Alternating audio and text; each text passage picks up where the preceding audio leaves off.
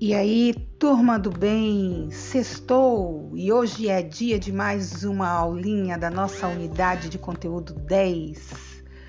Tem cliente que entra na loja parecendo estar com medo do vendedor, não é verdade? Alguns deles olham os produtos bem escondidos, prontos para fugir a qualquer aproximação daquela figura que parece que só quer arrancar o seu dinheiro. Dinheirinho esse suado. Vamos combinar, né, gente? Muitas vezes isso é verdade. A gente entra numa loja meio que escondido do vendedor, porque sabe que ele vai vir oferecendo um monte de coisas e insistindo muito para que a gente gaste o nosso rico dinheirinho. O vendedor parece que está ali só para vender, como o nome mesmo diz, né? A profissão, né? Tá para vender, é vendedor. E não se preocupa exatamente se o cliente está cheio de contas para pagar, se ele quer gastar pouquinho, se ele quer economizar, enfim. Essa mentalidade de gato e rato está mudando hoje em dia. Né? Na verdade, a ideia é que o vendedor ele deve ganhar, mas o comprador também. É uma relação ganha-ganha. E hoje procura-se criar esse relacionamento em que o vendedor e o cliente estejam cada vez mais próximos e felizes. Este é o podcast da nossa aula 2 e a palavra-chave hoje é uma palavra, na verdade são duas palavras.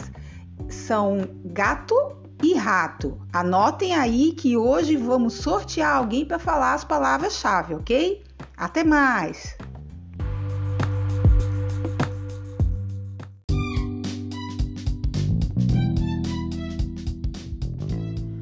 Empresas não são seus prédios, nem suas marcas. A alma da empresa é o ser humano e a venda é o elemento que permite a empatia. É claro que tudo ajuda a vender, o ambiente da loja, os produtos, mas o contato humano é insubstituível. Se você entra na loja e não tem a empatia do vendedor, dificilmente você compra ali só se tiver uma necessidade muito grande. Se houver empatia, você pode comprar muito mais e voltar outras vezes. É muito comum a pessoa ser cliente do vendedor e não da loja. Vendedores de automóvel, por exemplo, costumam carregar muitos clientes quando mudam de empresa.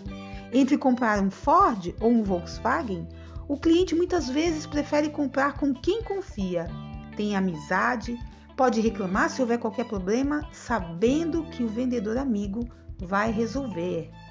Muito bem, esse foi o nosso podcast da nossa terceira aula da unidade 10 e a palavra-chave de hoje é empatia.